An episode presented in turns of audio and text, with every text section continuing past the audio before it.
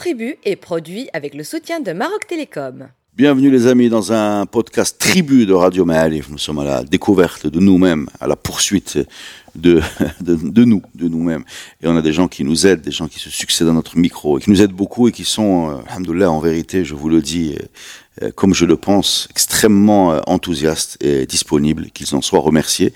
Premier de, de celui d'aujourd'hui s'appelle Abslam Amalil. Salut Abslam. Salut, cher ami. Comment ça va? Alors tu es un chercheur, tu es un expert patrimoine immatériel, c'est ça? Euh, au sein de, donc, de la direction du patrimoine culturel, Voilà. au département de la culture. Tu es déjà venu à notre podcast Tribu, tu es une ressource très importante pour nous. Merci, je Et tu l'espère. nous as proposé, c'est toi qui nous as proposé de parler de shkara, Hmm. la sacoche, le sac, le Oui. sac en bandoulière. Hmm. Alors sincèrement, j'étais un peu surpris par ce choix et je ne voyais pas très bien ce qu'il y avait à dire sur euh, cet objet. Et je t'écoute donc pour me démontrer combien j'étais loin de la vérité. D'abord, mon but, c'était de dire que dans notre culture, il y a des éléments qui ont une grande importance, mais malheureusement, on n'est pas conscient de leur intérêt. Mais moi le premier, c'est pour ça que D'accord. Et bien sûr, la sacoche n'est qu'un exemple. On peut dire la même chose de plusieurs produits dans notre héritage culturel. Prenez n'importe quel accessoire euh, de l'habillement, n'importe quel instrument de musique, ou bien donc la cuisine, tout ça.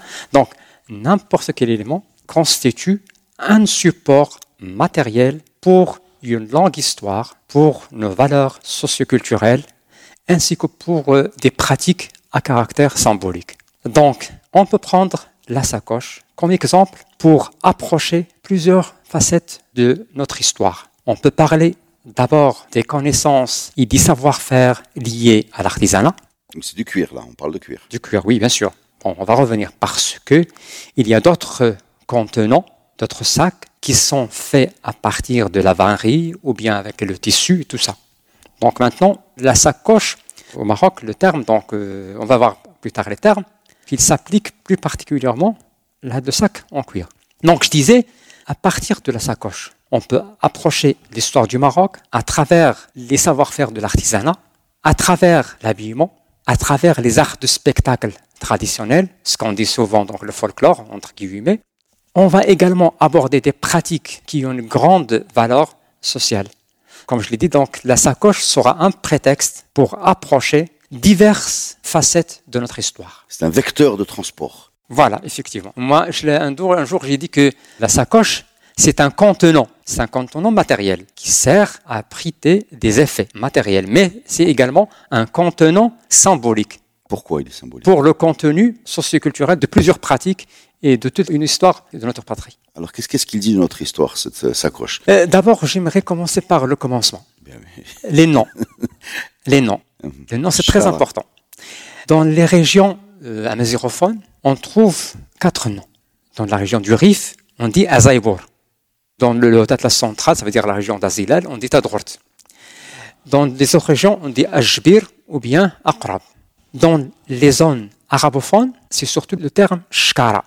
Qu'on la région de la ville de Fès, la plaine de Abda, la ville de Marrakech, même les zones de l'arabe dialecte hassani, plus au sud, ils disent Shkara. Pourquoi j'ai insisté sur l'aspect linguistique, donc de la facette linguistique de cette sacoche, pour dire qu'il y a une diversité de noms. Et cette diversité de noms, à mon avis, reflète deux choses. D'abord, c'est que la diversité des noms était associée à une diversité des formes et des décors, mais également cette diversité de noms prouve qu'on est là en présence d'un élément très ancien, enraciné dans notre culture, ce qui explique donc Que chacun lui donne un nom. que a inventé un nom. Qu'il était partout et qu'il est là depuis longtemps. Et bien sûr, on va voir plus tard que ce nom de Shkara, il est encore vivant. Bien sûr. Si vous vous demandez à n'importe qui, maintenant, ce que cela veut dire Shkara, il va vous dire c'est le cartable, en fin de compte.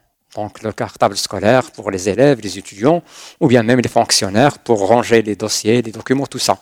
Mais rares maintenant les Marocains qui connaissent qu'il y a une sacoche traditionnelle qui s'appelle Shkara. Il connaît Moulchkar. Moulchkara. Moulchkara, ça, donc oui, c'est très important. J'aimerais bien qu'on le laisse parce que Ah, mais c'est un... tu veux que je vous explique ça parce qu'on en a beaucoup dans le foot. Non, pas uniquement dans le foot. Oui, non, mais on en a dans le foot. Moi, je les le connais, c'est domaine de la politique, Mm. le domaine donc de l'investissement, Mhm. même au niveau de l'art. Donc, Moulchkara, c'est un terme qui a une dimension politique, mais également une, une dimension sociale et qui nous Et revient financière. dans notre histoire. Et financière, bien Bien sûr, sûr. financière. À la base. Oui.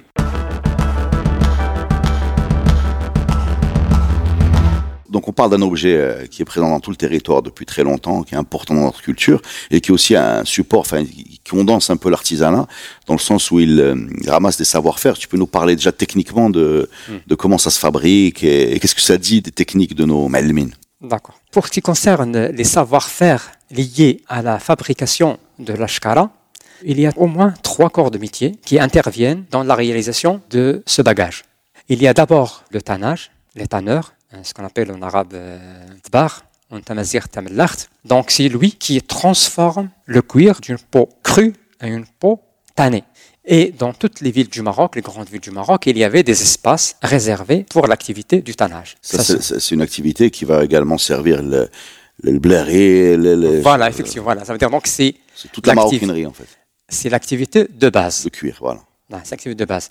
On la trouve dans les différentes villes, que ce soit Fès, Marrakech, ainsi que dans les villages. Et là, j'aimerais ouvrir une parenthèse. C'est que, comme l'a bien remarqué euh, Bert Flint, si dans la ville islamique, prenez Marrakech, Fès, n'importe quelle autre ville, les corps de métier, sont répartis selon les quartiers, ça veut dire chaque quartier a un corps de métier spécifique. Dans le milieu rural, presque chaque tribu, il a une activité spéciale D'accord, elle est spécialisée dans une... en fonction de la matière première qui est disponible. Par exemple, il y a une région où il y a le, le cuivre, donc ou bien le fer, il sera spécialisé dans, par exemple dans le, la métallurgie. Là, un endroit où il y a une argile d'une bonne qualité, donc il fera de la poterie, ainsi de suite. Je dis donc la première phase, l'activité de base, c'est le tannage. le tannage. Ensuite, quand le- les peaux sont prêtes, donc ils sont récupérés par plusieurs corps d'artisanat. Il y a un corps qui s'appelle shkairia. Ah, Shkairia. là, on rentre dans la spécification. Voilà, shkairia. Ce sont donc les artisans spécialisés dans la fabrication de la sacoche. Je n'ai pas maintenant les statistiques en tête, mais que ce soit à la ville de Marrakech et à Fès, il y avait un grand nombre de pratiquants qui exerçaient ce métier pour montrer qu'il a une grande importance pour la société traditionnelle. Donc, une fois le travail de shkairi est achevé, il y a les femmes qui interviennent pour le décorer avec des broderies. Donc le shkeli, il fait quoi? Il fait la forme générale, quoi. La forme Il générale, fait une poche qui se rabat et il une, fa- une poche la qui se ceinture, rabat. enfin la bandoulière. euh, Non, non, non. La bandelière, c'est pas lui. mais elle. La bandelière, c'est un autre corps de métier. Ah bon? Le passementier, le mjedli, le mjdoul, le cordon. Donc, c'est un autre corps de métier qui travaille à part, qui prépare les cordons, ça soit, ils sont faits avec la laine ou bien la soie. Pour les, les- Ah, Le cordon n'est pas en cuir. Non, non, non, pas du- Pour certaines régions. Certaines régions, il est en cuir, mais le plus souvent, il est D'accord, d'accord, en tissu. en tissu, que ce soit la laine ou bien la soie.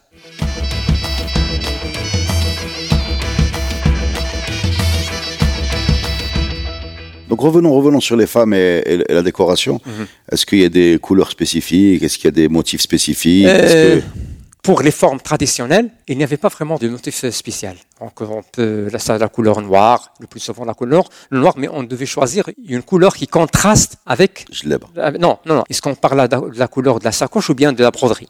Euh, des deux. Hmm. des deux. Non, parce que dans la société traditionnelle, la sacoche était le plus souvent rouge, ou bien une couleur proche du rouge. Pourquoi? Je sais pas. Peut-être parce que c'est la, la- la couleur euh, la plus facile à réaliser, je sais pas. D'accord. Hmm. La sacoche est en général rouge. Et les broderies dessus sont en général en noir, en blanc. Mais maintenant, si vous allez dans n'importe quel complexe de l'artisanat, vous allez trouver des sacoches de toutes les couleurs donc euh, de l'arc-en-ciel. Mais ça, ça rentre dans le cadre du fait que ce patrimoine il est recréé en permanence. Donc euh, voilà. Et puis il y a aussi le goût des parfois du touriste Maintenant, qui voilà qui oui. Mais avant, non. Les pratiques relatives, l'aspect vestimentaire et tout ça, il était codé. Il y avait un code pour chaque région et pour chaque catégorie. Alors est-ce que c'est un objet d'homme? C'est un objet homme, effectivement. Là, on va aborder la question donc de l'origine de la sacoche. Pourquoi la femme n'a pas besoin d'une sacoche et pourquoi l'homme en a absolument besoin? Et je dis bien que la sacoche n'était pas uniquement un objet de luxe ou bien un accessoire, mais c'était un objet indispensable fonctionnel fonctionnel, utilitaire. Il était indispensable. On n'imagine pas un homme dans la société traditionnelle du Rif jusqu'au Sahara sans sa sacoche. Mais qu'est-ce qu'il y a dedans? On va, on va venir à ce qu'il y a dedans. Pourquoi la femme n'a pas besoin de la sacoche? Certains chercheurs considèrent que c'est la nature du vêtement qui a dicté la nécessité d'adopter la sacoche. Je m'explique. Tout homme a besoin de transporter avec lui des effets, des objets dont il aura besoin pour ses différentes activités. Donc la nécessité d'avoir une poche. Or, les vêtements de l'homme au Maroc n'ont pas de poche, ne sont pas équipés de poche. Vous prenez par exemple le haïk, parce qu'au Maroc, jusqu'au début du XXe siècle, les hommes portaient des haïks, comme ceux des femmes, mais ils sont plus longs. Donc l'homme se contente d'enrouler un haïk, ouais, un drapé. Il n'y a pas de poche. de poche. L'homme également peut enfiler une djellaba. Il n'y a pas de poche. Il y a également donc ce qu'on appelle le qshab, ou la aqshab, ou la chamir. C'est une longue chemise que tout homme porte, surtout donc euh, en été, ou bien pour réaliser des activités agricoles comme le moissonner un champ, une récolte. Donc là aussi, il n'y a pas de poche. Les vêtements de l'homme n'ont pas de poche. D'où est venue l'idée d'avoir un élément, un contenant matériel. Par contre, la femme, elle aussi, elle porte un drapé, mais la différence, c'est que le drapé de la femme, d'abord, il est fixé avec des fébules au niveau de la poitrine et avec une ceinture au niveau de la taille. Donc, ce qui lui laisse une poche devant le ventre dans laquelle elle peut mettre des choses. En plus, dans certaines tribus, des femmes, ils ont un petit panier. Soit il le porte avec la main, soit il peut même l'accrocher à la tête avec une corde qui passe devant le front.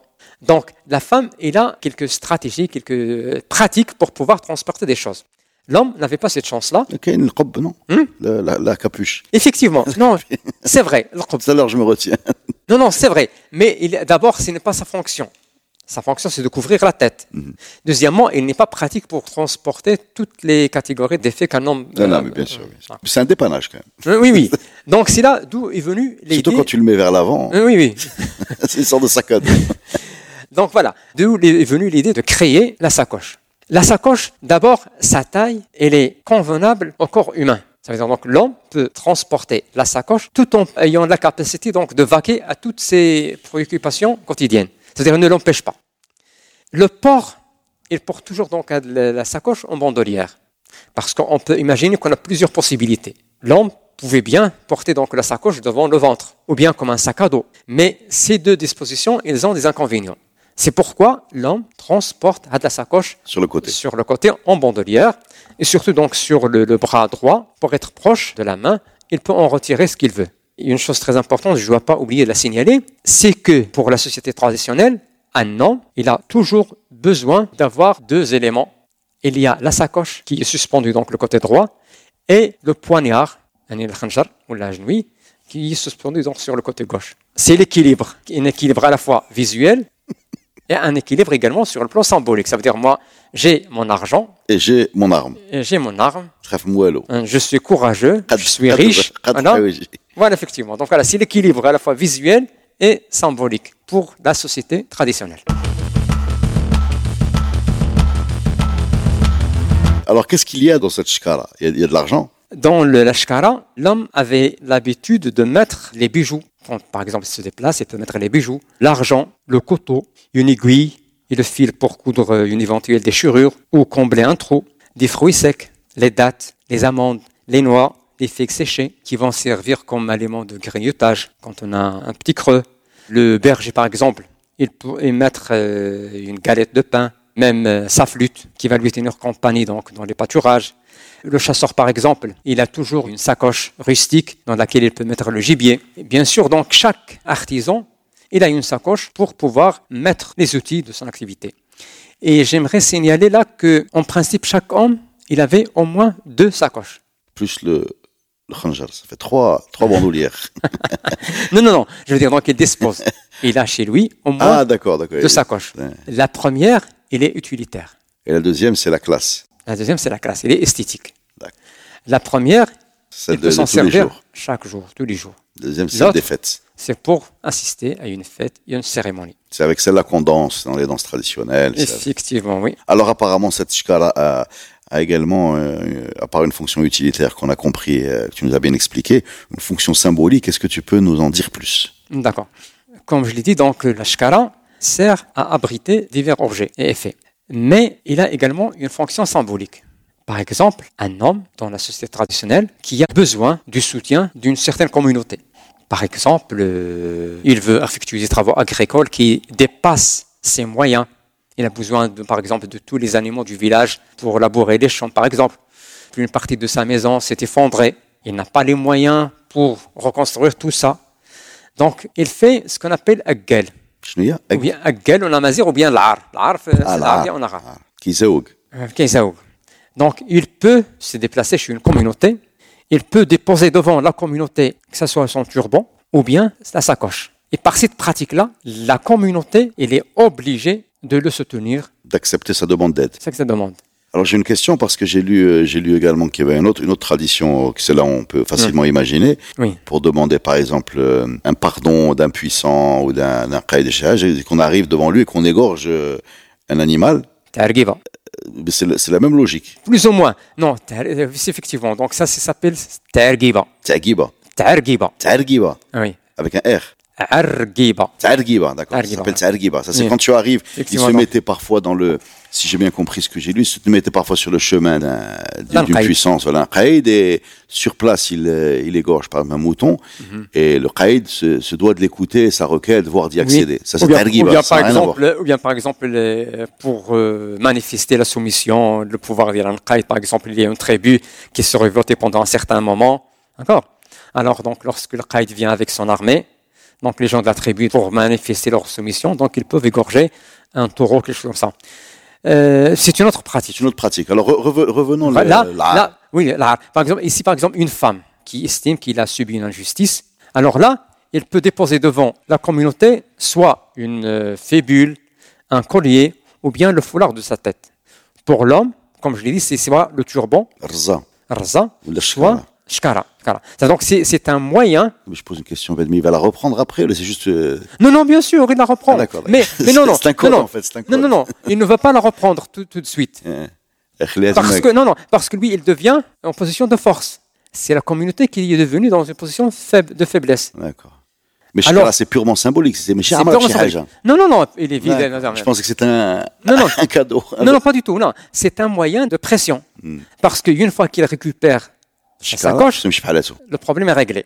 Non, j'ai déposé ma sacoche, je ne veux pas la récupérer jusqu'à ce que le problème soit réglé. D'accord? Même chose pour ça. Voilà, effectivement, voilà, c'est ça. Donc, donc c'est la, la dimension Nous sommes une usine à, nous sommes, ce- ce- notre pays est une usine à, à symboles et à, Oui, oui, oui, oui. et c'est incroyable.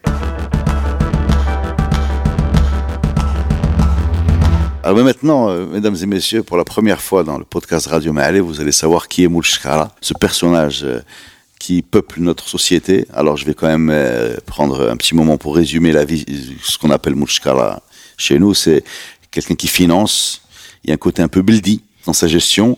On oppose souvent Moulchkara, le, financier traditionnel, à la gestion moderne. Voilà. C'est-à-dire, quand on parle de Moulchkara en général aujourd'hui, c'est pour parler de quelque chose qui appartient au passé. Alors, d'où vient ce personnage? Moulchkara, vous savez, au Maroc, nous avons un système politique, administratif, qui est enraciné dans notre histoire. C'est le Makhzen. Aujourd'hui, le gouvernement, l'administration, est composé de plusieurs départements. Mais le Makhzen traditionnel était composé d'une manière générale, je dis bien d'une manière générale, de deux catégories de compétences, ou bien de cadres.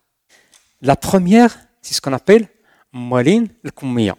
Les armées, les, les, les gens Ce armés. sont les gens chargés donc de l'armée de mener la guerre. Ou la police. Enfin, ou Hmm. l'ordre. L'ordre, de façon générale. Pourquoi? Parce que ils avaient toujours un poignard, donc en argent, euh, recourbé, la partie inférieure de qu'on recourbé. Mm. Donc c'est- c'est c'est la première catégorie donc des responsables de l'État, de Koumia. al-Koummiya. La deuxième catégorie, c'est Moualin Shkara. Les administratifs. Voilà, ce sont les gens chargés des affaires administratives et financières. Pourquoi on les appelle Malin Shkara Pour Malin Koumiya, ça veut dire donc ceux au poignard, c'est clair. Hmm. Pourquoi Shkara Parce que, comme l'a bien expliqué donc Arnold dans son livre qu'il a fait au temps des ou bien Ibn Zaydan euh, dans son livre Al-Azz Sawla, parce que c'était des fonctionnaires de l'État qui étaient toujours munis de leur sacoche et dans la sacoche il y a tout ce dont il a besoin pour exercer son travail. Il y a De des quoi plumes, écrire. ouais. des plumes, il y a des roseaux servant à écrire, l'encrier et du papier. Donc chaque administrateur il a une shkara. Donc c'est ça l'origine, ça veut dire donc dans la société traditionnelle marocaine quand vous dites moul shkara, ça renvoie directement À un cadre administratif chargé des affaires administratives et financières. Donc, elle est l'origine. C'est un, c'est un homme du Mkhzen non militaire, en fait. Voilà. Voilà, c'est ça. Donc, civil. sorte. Civil, voilà, c'est un fonctionnaire civil. Donc, Mais, mais le sens a changé, parce qu'aujourd'hui. non, non, je, je- je veux en revenir. D'accord. C'est l'appareil de l'État. Hmm. Mais en même temps, Moulchkara, c'est toujours l'investisseur, en quelque sorte traditionnel, qui avait suffisamment d'argent pour financer des projets. Par exemple, le- la société traditionnelle, quelqu'un, il voulait par exemple, euh, je sais pas, un projet de, de fabrication des objets de l'artisanat, il n'a pas les moyens pour acheter la matière première. Tu vas chercher un Donc, financier. C'est la banque. va- voilà, effectivement, c'est là. Donc, ce Molchkara, pour la société traditionnelle, c'est d'une part le responsable administratif chargé des affaires de l'État, Et celui qui est capable de les financer. le premier, il a la, la, la shkara pleine de papier et de, de quoi écrire. Et le deuxième, plein d'argent. d'argent. Donc, par la suite, maintenant, c'est vraiment c'est- très rigolo parce que on a le ministre de l'économie qui est dit Molchkara. Oui, oui. Non, non, mais c'est un titre officiel. Non, pas du tout. Ah. Non, c'est à titre anecdotique. On dit D'accord. Molchkara, c'est le ministre. de- Ah, tu parles d'aujourd'hui Oui, d'aujourd'hui, Oui, oui, bien sûr. Le grand financier, oui, bien sûr. Oui, oui, au sein de chaque administration, il y a un molchkara, ça veut dire celui qui est responsable Ouais. du budget, donc du petit établissement et tout ça. Celui qui a l'argent. Donc voilà, c'est et c'est très important parce que c'est un Dans, terme. dans- dans les clubs de foot, on considère qu'il y a deux types de présidents. Il y a les présidents qui n'ont pas d'apport personnel et qui essayent de faire les choses avec les sponsors, etc. Et il y a Mouchkara qui vient et qui éponge les dettes et qui prend la présidence. On a les deux modèles aujourd'hui, même en, Voilà. En première division. Donc c'est un terme qui est très ancien Mhm. et qui reflète toute une structure à la fois économique et Par administrative. contre, on n'a plus Moulin Koumia. Enfin, disons, Ouais, ils, sont- enfin, ils ont, ils ont mis des uniformes. on les reconnaît, euh, les, les forces Oui, armées, quoi. En fait, c'est les forces armées.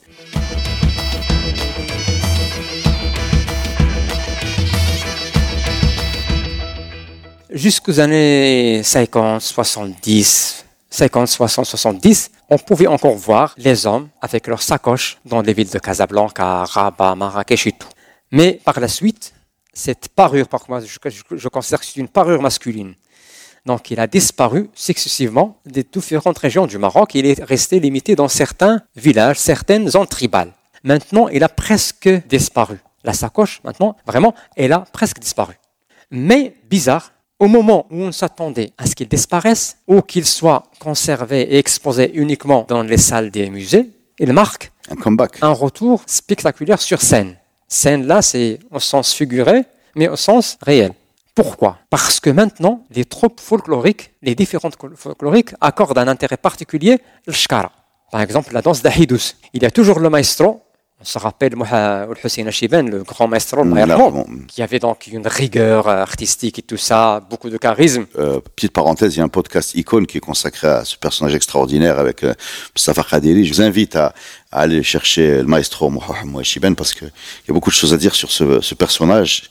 Euh, si vous voulez en savoir plus, il y a ce qu'il faut dans Radio Ma'arif. Et je te redonne la parole. D'accord. Donc, Allah avec son burnos, son turban, et surtout avec sa sacoche Ça, ça fait partie donc de cette image. Même par exemple, euh, هذا تقام مراكشية.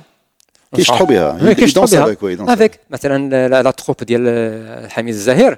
Très important c'est pour تقام مراكشية, c'est que la sacoche parfois elle n'est pas apparente. Elle, Elle est est- couverte de de, de, Ouais, de la c'est ce que pochette. J'allais dire, pour des raisons Mais- de s- s- sécurité. Mais à partir de, ce- du renflement latéral, on sait qu'elle est là. Et on, on connaît même la, la taille des finances Voilà. à, à travers, à travers la, la bosse. Oui, et je termine avec Abidat Arma. Ils ont intégré la, sacoche d'une façon ingénieuse dans leur jeu. Abidat vous savez, donc euh, c'est une lignée de danseurs qui commencent à, chanter, à danser, tout ça. De temps en temps, il y a toujours, donc euh, il y a un chanteur, un danseur qui quitte la lignée, il avance sur scène devant les autres et il commence à improviser, à improviser des gestes. Parfois, il peut se servir de son turban, parfois, il peut se servir de ses babouches. Mais il y a des danseurs qui peuvent improviser des gestes avec leur sacoche. Il y a quelqu'un, par exemple, qui prend la sacoche, il commence donc à la remuer comme euh, si c'était un tamis. Il y a par exemple un autre qui va prendre, qui commence donc, qui avance, il fait des pas rythmés sur la scène, puis il ouvre, il fait semblant d'ouvrir donc la sacoche pour enterrer quelque chose d'invisible, il commence à le tirer vers, le, le public. C'est un élément de chorégraphie. Oui, pour, par exemple, au niveau du public, il y a des gens, donc les, vieux, les vieilles personnes comme moi, ils vont considérer que peut-être c'est le danseur il est en train d'imiter donc le semail. Mais pour un euh, jeune euh, un spectateur, il va croire que peut-être c'est le danseur, il est, en, train donc de jeter les fleurs. Euh, Chacun va avoir sa lecture, mais le plus important, c'est que tout le monde va aimer la beauté du geste construit à partir de la sacoche. Eh ben, quel plaidoyer pour la sacoche. Je vais rajouter un, une petite touche personnelle. Aujourd'hui, les hommes, comme les femmes d'ailleurs, ont encore besoin de sacs, puisqu'on a des téléphones, on a des chargeurs, des clés, des, je sais pas, des papiers, des cartes d'identité. Et donc, on a souvent des sacs, mhm. mais ils sont désormais des sacs, euh, des sacs, euh, disons, modernes, prêts à porter, etc. Voilà. Et peut-être une idée à faire pour réhabiliter la scala marocaine, et, parce que le, le, besoin est toujours là. Voilà. S'il y a des investisseurs et des, et des gens qui vont se lancer là-dedans, euh, on serait content de, de, régénérer cette tradition. Merci beaucoup, oui. Abdeslam, c'était super. C'était un plaisir, cher ami. Merci.